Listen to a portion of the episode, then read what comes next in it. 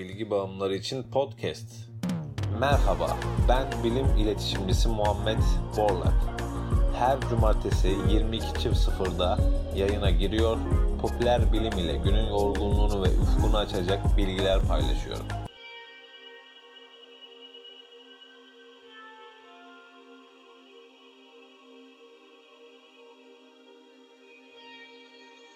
Evet, konumuz Mars'ta zaten hayat var.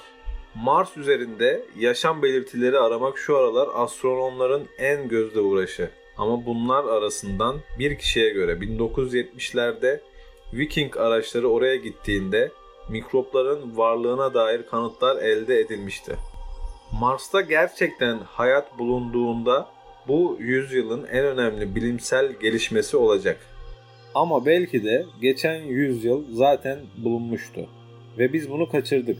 NASA'nın 1976'da Mars'a gönderdiği Viking projesinin yürütücüsü olan Gilbert Levin böyle düşünüyor. Bu proje kapsamında yapılan Labellet Relays deneyinde Mars toprağına sıvı besin bırakılmıştı.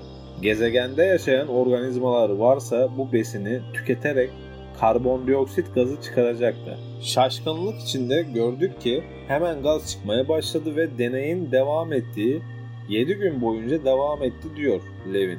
Önceleri kendisinin bile kuşkulu olduğunu dile getiriyor.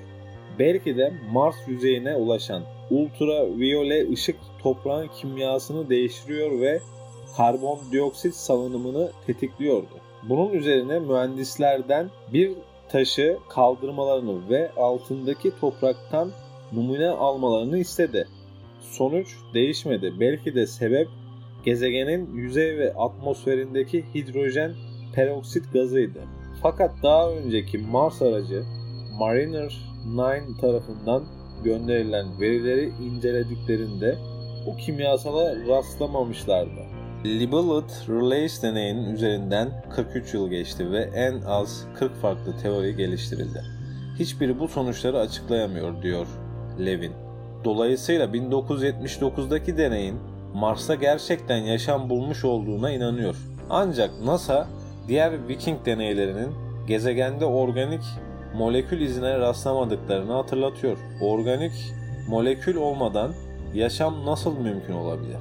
Levin bu kuşkudan kurtulmanın tek yolunun Mars'a yeni bir Libelot Relays deneyi göndermek olduğuna inanıyor. Hatta tasarımları yaşamın varlığını kanıtlayan bir kiralite yani asimetrik yapı arayacak şekilde yenilediğini belirtiyor. Şimdilik uzay ajanslarının hiçbiri bu deneyi taşımayı kabul etmedi. Diğer taraftan Levin Habit adlı başka bir projede yer alıyor. Bu proje Mars'a ESA'nın bu yıl fırlatacağı Rosalind Franklin adlı rover cihazı üzerinde taşınacak ve şafak vaktinde gezegen yüzeyinde ufak su birikintileri oluştuğuna dair kanıtlar arayacak. Rover üzerindeki diğer deneyler ise eski veya güncel yaşam belirtisine işaret edebilecek kimyasallar bulmayı hedefliyor. Bu deneylerden herhangi birinden pozitif sonuç alınırsa Levin'in aktif metabolizma arayan LRI deneyi yani Levelet Relays deneyi konusunda ESA veya NASA'nın düşünceleri değişebilir. 40 yıl önce bulmuş olduğumuz kanıta inanmayıp hala arıyor olabilir miyiz sorusunu akıllara getiriyor.